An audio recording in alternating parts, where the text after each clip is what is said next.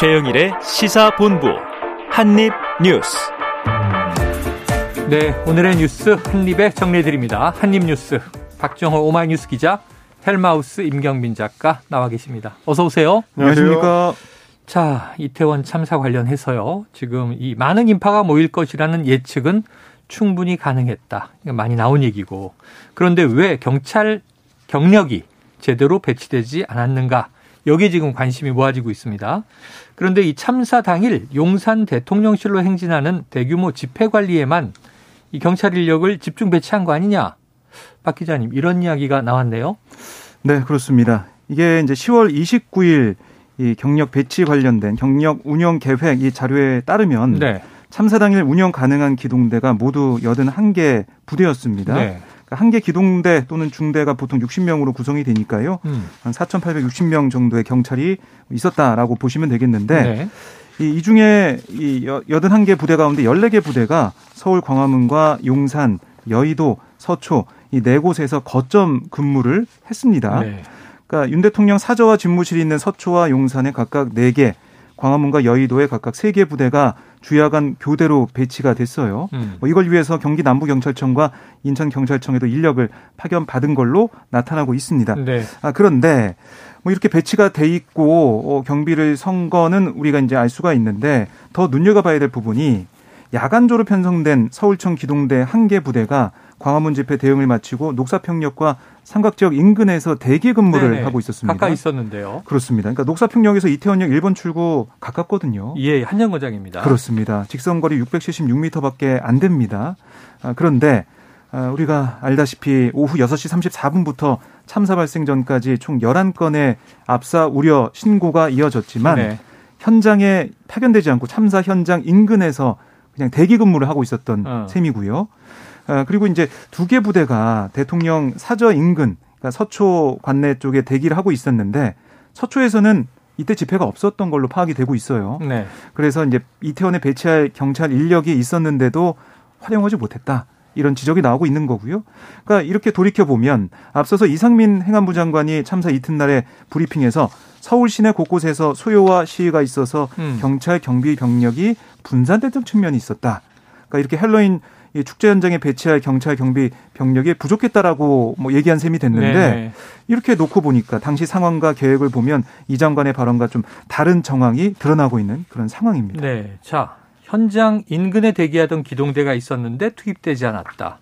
또 진실 공방도 있어요. 네. 이 용산 경찰서는 사전에 기동대를 요청했다고 하고 서울 경찰청은 그런 적이 없다고 하고 네. 경찰 내 상하에서 공방도 갔는데 좀 어떻게 이걸 우리가 해석해야 됩니까? 그러니까 일단 어, 서울 경찰청하고 용산 경찰서 사이에 지금 오가고 있는 공방은 네. 28일에 있었던 그 회의 전날 어, 그렇습니다. 아 이틀 전입니다. 이틀 전 아, 사고가 일어나기 이틀 전에 있었던 어, 간담회 내용을 정리를 해가지고 28일에 용산경찰서에서 작성한 보고서 내용을 네네. 보니까 네. 그때 이제 경찰도 오고 이제 상인에도 오고 구청에서도 오고 이태원 역장도 와서 음. 총괄적으로 좀 간담회를 가졌습니다. 네. 그 자리에서 용산서 112 상황실이 어, 기동대 두 개 중대 네. 두개 중대면 이제 120명 정도 되는데 예. 그 정도 경력을 좀 이 요청을 했다라고 네. 이제 보고서에 적시를 한 겁니다. 음. 그러니까 이제 질서 유지에 필요할 것 같은 병력을 미리 좀 예, 요청을 했다는 건데 네네. 네. 반면에 이제 서울 경 찰청에서는 그게 이제 일반적으로 이야기하는 거지 용산서가 이제 교통 기동대만 예, 배치해달라고 공식 요청을 한 거지 네. 일반 기동대 배치를 요청한 건 아니다. 아. 이렇게 지금 얘기를 하고 있습니다. 것이다. 그러니까 뭐 이걸 좀 정리를 해드리자면 교통 기동대는 기본적으로 이제 교통 관할이기 때문에 네, 예. 차량 통제라든지 뭐 차선 관리라든지 뭐 도로에서 이제 차선으로 넘어오지 못하게 한다든지 이런 걸 주로 하는 어 부대로 알려져 있고 네. 어, 기동대는 이제 집회나 시위 같이 음. 그 인파가 많이 몰리는 경우에 인파를 통제하는 쪽에 네, 좀 네. 전문성이 있는 걸로 알려져 있습니다. 음. 그래서 이제 서울청에서 어 이렇게 좀 갈라서 얘기하는 거는 그런 이유 때문에 원래 요청한 대로 어, 교통기동대는 한 개 제대를 갔다. 이제 갔다 보냈다라고 음. 이야기하는 걸로 보이는데. 음. 근데 문제는 이제 그 경찰에서 일선에서 현장 근무하는 분들이 봤을 때는 네네. 교통 기동대랑 일반 기동대를 단순 분리하는 게 그렇게 큰 의미가 있느냐라는 네네. 얘기가 일단 나옵니다. 왜냐하면 어, 이태원의 그 할로윈 축제 같은 경우는 기존에도 사실 네. 교통 기동대 혹은 기동대가 항상 배치가 되었었기 때문에 네. 그래서 이제 용산 경찰서에서도 일상적으로 일반적으로 하던 대로 어. 요청을 한 거고 새삼스러운 일이 아니다. 그렇습니다. 새삼스러운 일이 아니고 그렇게 되면은 예. 당연히 자연스럽게 배치가 되는 걸로 생각을 했기 때문에 보고서에 넣었다라는 얘기거든요. 음. 그러면 서울 경찰청에서는 그렇게 이제 기동대를 적극적으로 배치할 수 없을 어떤 사정이 있었던 것이고 네. 지금 우리가 이제 보도를 통해서 확인하는 걸로는 대부분 그 당시에 예, 용산 대통령실을 보호하는 목적으로 기동대가 대부분 네. 어, 집회 시위 통제에 동원이 됐다. 라는 게 사실상 확인이 되고 있는 상황이라서 음. 그러면 그 당시 그날 29일 당일에 우리 경찰의 주요 관심 사안은 대통령 용산 대통령실을 중심으로 한 집회 시위를 예. 막는 쪽에 초점이 가 있고 이태원에 10만 인파가 모이더라도 그거는 늘상 하던 축제 행사니까 직접적으로 통제할 필요까지는 없다라는 판단을 내린 네. 거 아니냐. 이런 생각을 할 수밖에 없는 그래요. 거죠. 저희 같은 일반 시민 입장에서는 교통 기동되냐, 일반 기동되냐, 그 뭐 구분도 불가능하고 네. 그냥 그 좁은 공간에 10만 인파가 모인다, 그 이상 모인다 그러면 차량도 통제해야 될 것이고 그렇습니다. 이태원 길은 늘 밀립니다. 그리고 거기에 엄청난 사람이 나오면 또 골목과 인도도 통제해야 될 것이고 그러면 다 필요한 거 아니에요, 사실은. 그리고 이제 경찰에서 얘기하는 거는 교통기동대가 처음에는 차량 통제 목적으로 투입이 됐더라도 네. 인파가 많이 몰리고 상황이 급박하게 돌아가면 네. 자연스럽게 인파 통제도 어, 차량 어, 문제가 아니고 가세를 하게 된다는 거죠. 경찰 업무라는 게 이렇게 딱 잘라서 되는 게 아니기 때문에 급한 일에 먼저 그렇습니다. 그런 얘기를 하는 것이죠. 알겠습니다. 자, 뭔가 이제 컨트롤 타워가 없다 이렇게 좀 혼란스러워 보이는 상황이에요. 자, 현장 지휘 책임이 있는 용산 경찰서장의 당일 동선 보고가 의혹투성이다. 박 기자님 이건 어떤 얘기입니까? 네, 우선 저희가 이제 알고 있는 그런 동선 이거는 네. 그 29일 그 참사 당일에 오후 10시 20분에 아, 이 이전 서장이 아, 이임재 전 용산 경찰서장이 도착을 했다. 그러니까 이제 직위 해제돼서 전 서장인 그렇습니다. 거죠. 참사 발생하고 5분 뒤에 도착했다라고 이제 알려졌었는데 하지만 이 보고서와 달리 실제 동선이 다르다는 의혹이 어? 네. 제기가 되고 있어요. 그래서 이 비상 상황을 오후 9시 50분쯤에 인지를 하고 어. 이태원으로 향했지만 음. 차량 정체 때문에 도착이 늦었다. 그래서 결국 이태원 파출소에 도착한 시각이 오후 10시 35분이다. 네. 이런 얘기도 흘러나오고 있고 음. 또 일부 보도에서는 이전 서장이 더 늦게 이태원에 도착했다. 이런 의혹도 제기가 되고 있습니다. 네. 그러니까 이전 서장이 사실 여기에 이 현장에 오기 전에 어디 있었냐면 삼각 지역에 있었어요. 거기가 대통령실이 있는 곳이죠. 그렇습니다. 여기서 어, 이 촛불 집회 이게 좀 진행이 돼서 네. 행진까지 되고 있는 상황이었기 때문에 어. 그 시위를 통제했다라는 것은 뭐 알려져 있고 네네. 거기서 9시 20분에 집회가 마무리 된 다음에 상황이 마무리되고 나서야 이 서장 이전 서장이 현장에 빠져나왔는데 거기서 이제 오다 보니까 차가 막혀서 늦게 왔다라는 네. 얘기도 이제 네. 나오고 있는 거고 아니다. 아, 근처 집회 시위 현장에 있다가 저녁 식사를 마친 뒤 음. 이태원 파출소로 출발했기 때문에 음. 또 차가 많이 막히는 상황이었기 때문에 오후 11시 10분쯤에 이태원에 도착했다. 네. 이런 증언도 나오고 있어요.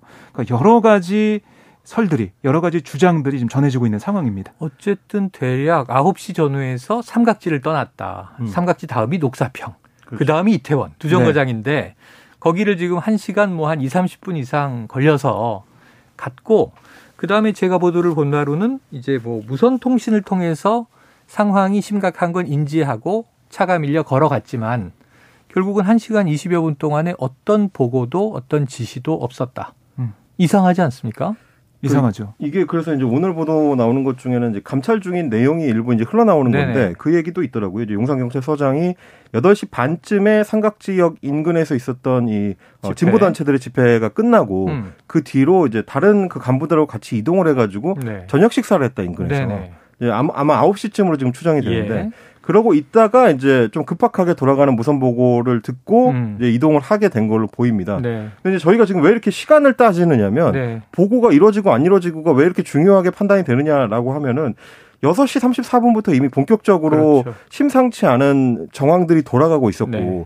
112에는 연속으로 이제 위험한 신호를 보여주는 신고들이 접수되고 있었는데 만약에 경찰 지휘부가 이 사안을 미리 인지를 하고 음. 판단을 내려서 어, 부대의 배치를 바꿨더라면 네. 지금 저희가 계속 얘기하고 있는 근처에. 어, 기동대에 네. 이제 대기하고 있었던 기동 부대들을 네. 빨리 이동시켜서 조치를 취할 수 있도록 했더라면 그렇죠. 사전에 막을 수 있, 었던 사고잖아요.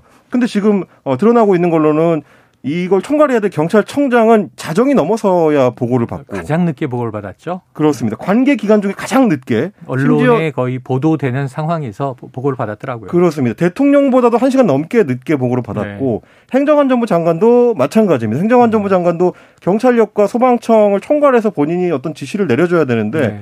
보고를 늦게 받았어요. 대통령보다 대통령 20분 늦게 받았고. 그렇습니다. 이렇게 되면 은 뭐냐면 저희가 지금 지속적으로 얘기하는 경력이 있었다. 음. 남아 있는 병력들이 있었고 대기 중인 병력들이 있었기 때문에 음. 사전에 미리 빨리 보고가 됐더라면 음. 판단을 빨리 내려서 병력을 이동시켜 가지고 상황을 정리할 수 있었을 텐데 그 작동 체계가 움직이지 않았다는 거를 지금 지적을 하고 있는 거거든요. 그러니까 상황을 판단하고 의사 결정해서 지시해야 하는 그렇습니다. 이게 우리가 얘기하는 뭐 지휘부 또는 컨트롤 타워인 것이죠. 그러니까 이게 음. 그리고 이제 이전 소장이 김광호 서울 경찰청장한테 이제 보고한 시간도 네. 오후 11시 34분에 처음으로 전화로 네네. 보고를 했고 그다음에 이제 통화가 된 건 그로부터 2분 뒤 네. 이, 통화가 돼서 이제 첫 전화를 했는데 통화가 안 됐다는 그렇습니다. 거죠. callback을 받았다는 거죠. 2분 뒤에 callback을 받은 건데 이것도 현장에 만약에 10시 20분에 갔다고 하면 1시간 한 14분 뒤에 네네. 전화를 한 거잖아요. 네.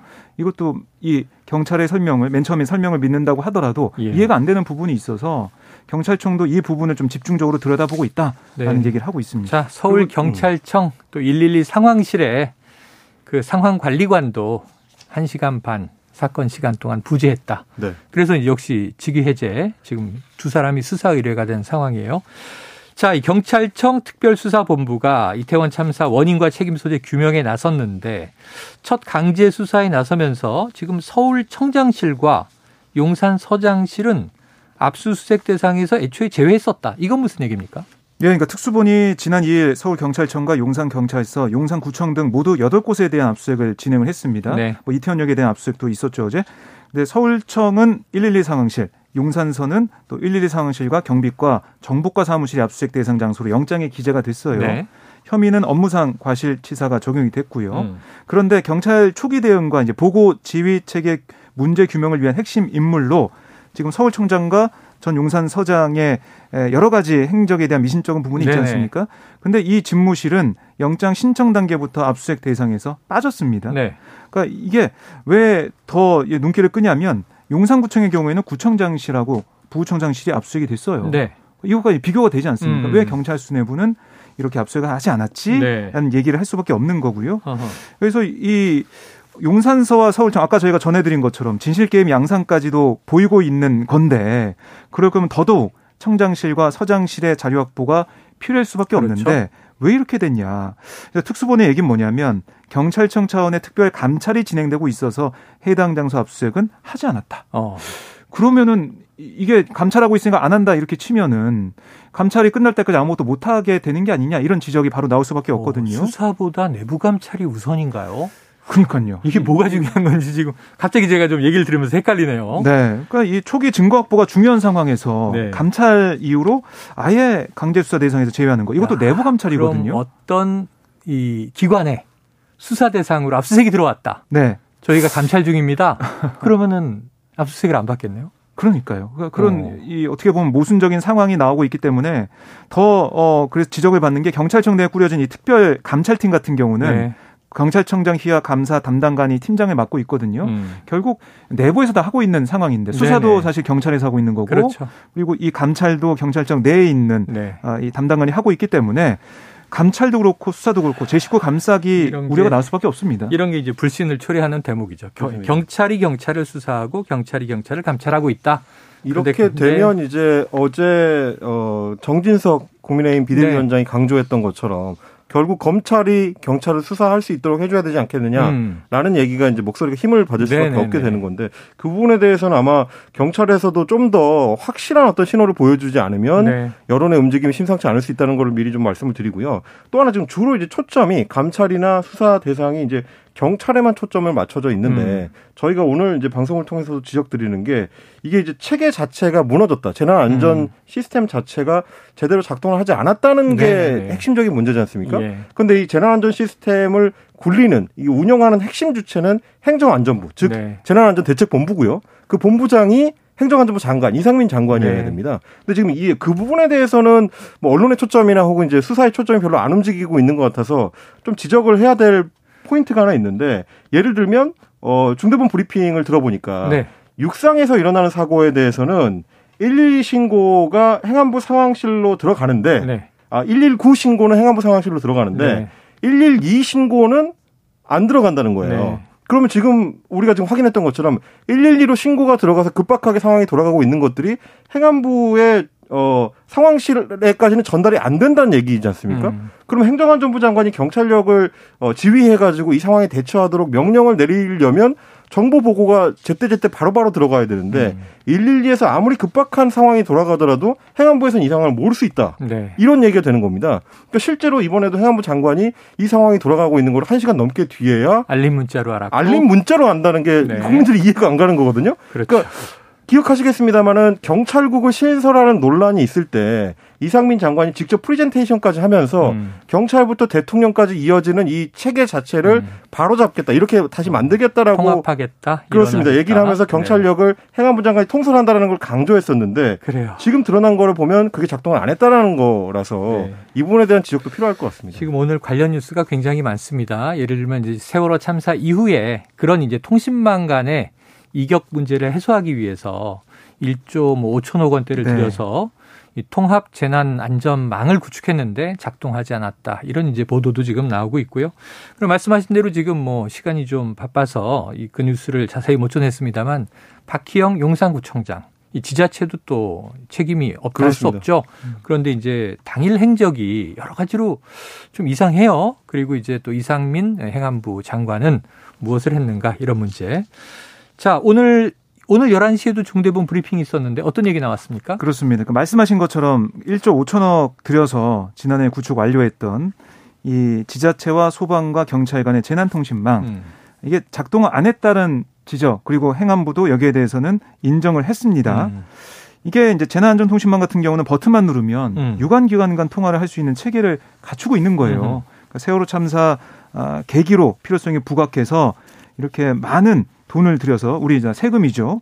아, 구축이 됐는데 이번에는 그게 작동이 안 됐다는 겁니다. 음. 제일 이제 필요한 상황에서 그 부분 지적 인정이 있었고 그리고 이제 또 하나는 아까 임경민 작가가 언급한 것처럼 네. 이태원 참사가 이게 이제 육상 사고로 분류가 돼 가지고 경찰 112 신고가 행안부 중앙재난안전상황실로 접수되지 않은 부분 음. 여기서 이제 오늘 중대본 회의 이후에 브리핑에서는 아 이게 재난 뭐 관리법이나 이런 규정에 의해서 안 되게 돼 있다. 어. 그런 거예요. 그러면 왜 육상 사고만 안 되고 안 그러면 해상은 되고 해상은 112씩 왜 받는 거냐 네. 그랬더니 네. 해상에서의 사고는 성격상 재난이 될 우려가 있어서 어. 해경의 정보가 111 거쳐서 행안부 이 중앙재난 상황실로 들어오는 거다. 음. 이렇게 얘기를 한 거예요. 그러니까 112지만 이게 재난이냐 아니냐. 그럴 가능성을 판단해서 그게 시스템이 음. 구축이 돼 있었다는 겁니다. 네네. 그러니까 이게 어, 시스템 미비한 점이 이번에 다시 한번 드러난 거죠. 그렇죠. 그래서 아까 설명을 들어보니까 네. 뭐 살인이라든지 뭐 강도라든지 네네. 이런 육상 사고들에서 이제 경찰이 담당하는 거는 주로 이제 개별적 사건이기 때문에 네. 뭐 참사로 이어질 수 있는 재난 상황은 잘 없어서 빠져 있는 것 같다라고 설명을 하더라고요. 음. 일단 이번 사안에 대해서만 보더라도 그게 납득이 가는 분들은 별로 네네. 없을 것 같고 또 한 가지는 아까 이제 시스템이 1조 5천억 원 정도를 들여서 이제 구축을 해놨는데 왜 작동 안 했냐라고 질문을 했더니 중대본에서 이제 검찰 아니, 경찰청 차장인 분이 이제 설명을 하는 게 어, 시스템은 작동을 했다. 그런데 평소에 그거를 참조를 안 어. 하는 훈련이 충분히 안 돼 있어서 어. 참조를 안 네, 했을 네, 뿐이다라고 네. 말씀을 하더라고요. 그럼 그걸 뭐하러 유지를 하고 많은 네. 돈을 들여서 그걸 운용을 하느냐 이런 질문이 당연히 들어갈 수밖에 없는 네. 거라서 전반적으로는 지금 약간 상황을 안일하게 네. 인식을 해서 제대로 작동시킬 수 있는 연습이나 훈련이 충분히 안 돼 있었던 거 아니냐 이런 말씀을 드릴 수밖에 없습니다. 사이렌은 울렸다. 아무도 공습 경보인지 몰랐다. 그럼 왜 울리는 것인가 이런 고민을 해야 되고요. 네. 아 저는 재난은 육상이 훨씬 더 많지 않나요? 건물이 붕괴되고 버스를 덮치고 네. 그다음에 화재가 일어나고 항상 이제 참사라고 부르는 음. 재해는 해상에서도 왕왕 일어나지만 육상에서 해마다 벌어지는 걸 보는데 그걸 왜 범죄하고 구분하는 시스템은 없었을까? 자, 음. 여기서 어, 점심시간 교통 상황 알아보고 이어가도록 하겠습니다. 교통정보센터의 유하영 리포터 나와주세요. 네, 이 시각 교통 정보입니다. 먼저 고속도로 돌발 구간 전해드립니다. 통영 대전 고속도로 통영 방향 무주 부근 2차로와 갓길에서 화재 사고 났습니다. 아직 사고 처리가 안 되고 있고요. 검은 연기가 짙습니다. 2차 사고 나지 않도록 조심해서 지나셔야겠고요. 낮 시간인 만큼 고속도로 정체가 길진 않지만 일부 구간으로 속도를 줄입니다. 경부고속도로 부산 방향 한남에서 서초까지 막히고요. 신갈 분기점 지점과 기흥을 시작으로 짧게 속도를 줄입니다. 이후로 충청권에서는 천안 일 대 지나기가 어렵습니다. 제2경인고속도로 성남 방향 하객 분기점에서 서창 분기점까지 7km 정체입니다. KBS 교통정보센터였습니다.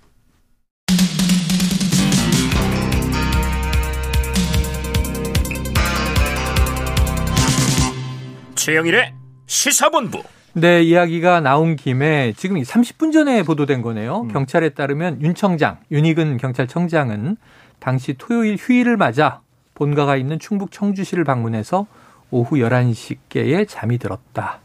그러니까 참사가 시작된 지 45분 뒤인데 윤 청장은 서울에 긴급 상황이 발생한 걸 모르고 취침했다라는 이제 내용이 조금 전에 보도가 됐습니다. 근데 아까 잠깐 언급했으니까 박희영 용산구청장은 어떤 문제가 있는 거예요? 네, 뭐 두 가지가 다 사실은 연결돼 있는 건데 네. 이태원에서 있는 축제에 대해서 경찰청장이나 어, 용산구청장이나 둘 다 굉장히 좀 안일하게 생각했던 걸로 보입니다. 네. 그러니까 이제 어, 윤희근 경찰청장이 고향에 가서 거기서 11시 반쯤에 이미 잠이 들었다는 얘기는 음. 말하자면 서울에 있었던 집회 시위, 음. 용산 대통령실을 중심으로 이루어지는 그것들이 끝나면 상황이 종료됐다. 오늘은 네.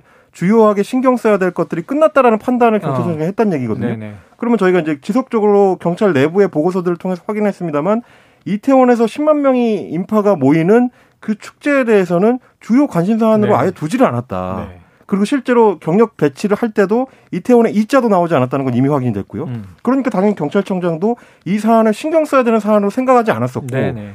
신경 써야 되는 사안이라고 생각했더라면 네. 11시 반이라 그러면 음. 할로윈 축제는 절정으로 치닫는 시간이거든요. 네네, 그렇죠. 그러니까 뭐 보고를 받지 못했더라도 네. 신경을 써야 되는 건데 아예 신경줄을 놓고 있었다라는 게 지금 음. 확인이 되는 거고요. 박희영 용산구청장도 마찬가지입니다. 그날 어, 윤희근 청장이랑 똑같이 고향 경남 의령에 방문했다가 음. 저녁 8시가 넘어서야 서울에 도착한 걸로 돼 있습니다.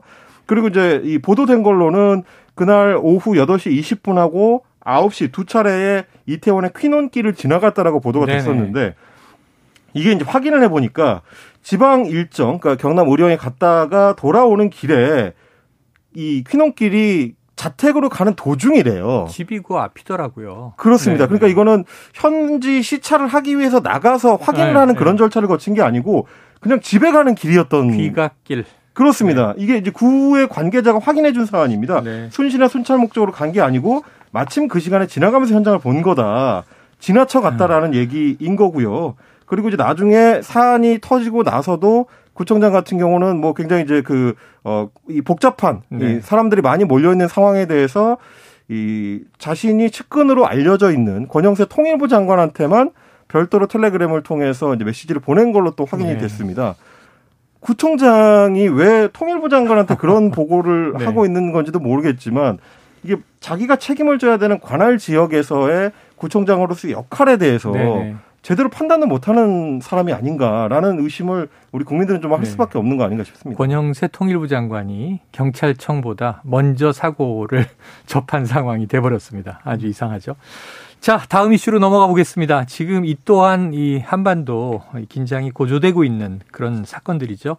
어제 오전에 북한이 대륙간 탄도미사일 ICBM을 발사했다. 이 소식을 전해드렸는데요. 자, 박 기자님, 어제 밤에도 또 탄도미사일 발사와 포격이 이어졌습니다. 그렇습니다. 북한은 어제 오후 9시 35분쯤부터 9시 49분쯤까지 황해북도 곡산 일대에서 동해상으로 단거리 탄도 미사일 그러니까 SRBM 세 발을 발사했습니다. 음. 그리고 이어서 오후 11시 28분쯤에는 이 강원 금강군 일대에서 동해상으로 포병 사격 80여 발을 발사했어요. 음. 네, 탄탁, 탄착 지점을 봐야 될 것 같은데요. 여기가 9.19 합의에 따른 해상 완충구역 내부 수역에 떨어졌습니다. 그러니까 또다시 북한이 9.19 합의를 위반하는 음. 그런 모습이고요. 우리 군은 이에 이제 포격이 군사합의 위반임을 알리고 즉각 도발 중단을 촉구하는 경고 통신을 했어요. 네.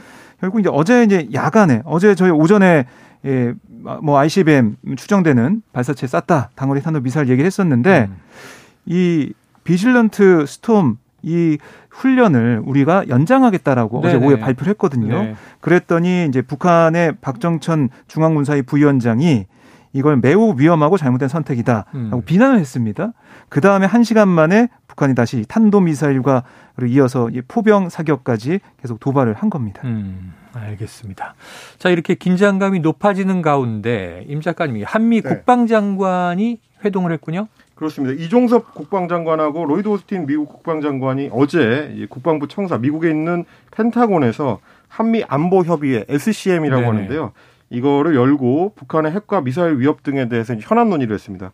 이 자리에서 어 비질런트 스톰 그 훈련을 연장하기로 이제 결정이 된 거고요. 음. 그리고 또 한 가지는 한미 장관이 어, 추가적으로 얘기를 한 게 미국의 전략 자산, 즉 북한의 핵 위협에 맞서기 위한 미국의 전략 자산을 최대한 적시적이고 어, 조율된 방식으로 한반도 전개하겠다. 네. 그래서 미국 측에서 얘기하기로는 사실상 상시 배치하는 것에 준하는 정도로 음. 이제 운용을 하겠다라는 얘기가 나왔고요. 그리고 또 한 가지 주목할 만한 거는 이제 우리 이종섭 장관이 전략핵 그 전술 아 전술핵 재배치라든지 음. 이런 부분에 대해서는 전혀 고려하지 않고 있다라고 네네. 다시 한번 강조한 점. 그러니까 이 두 가지가 맞물려 돌아가는 것 같습니다. 미국 측에서는 음. 우리가 핵 우산을 사실상 상시로 돌아가는 것처럼 보장을 해주겠다. 라고 약속을 하고 네. 우리는 이제 전술핵 재배치와 관련된 그러니까 한반도 핵을 재배치하는 문제에 대해서는 고려하지 않고 있다라는 점을 다시 한번 강조하는 거 이런 어떤 교환이 이루어진 게 아닌가 싶습니다. 그래요. 자 이제 유엔의 또 이제 결의안 위반 문제이기 때문에 최근에는 이 북한의 핵 문제 관련해서는 중국, 러시아도 국제 공조를 좀 하는 분위기로 흐르는 것 같아요.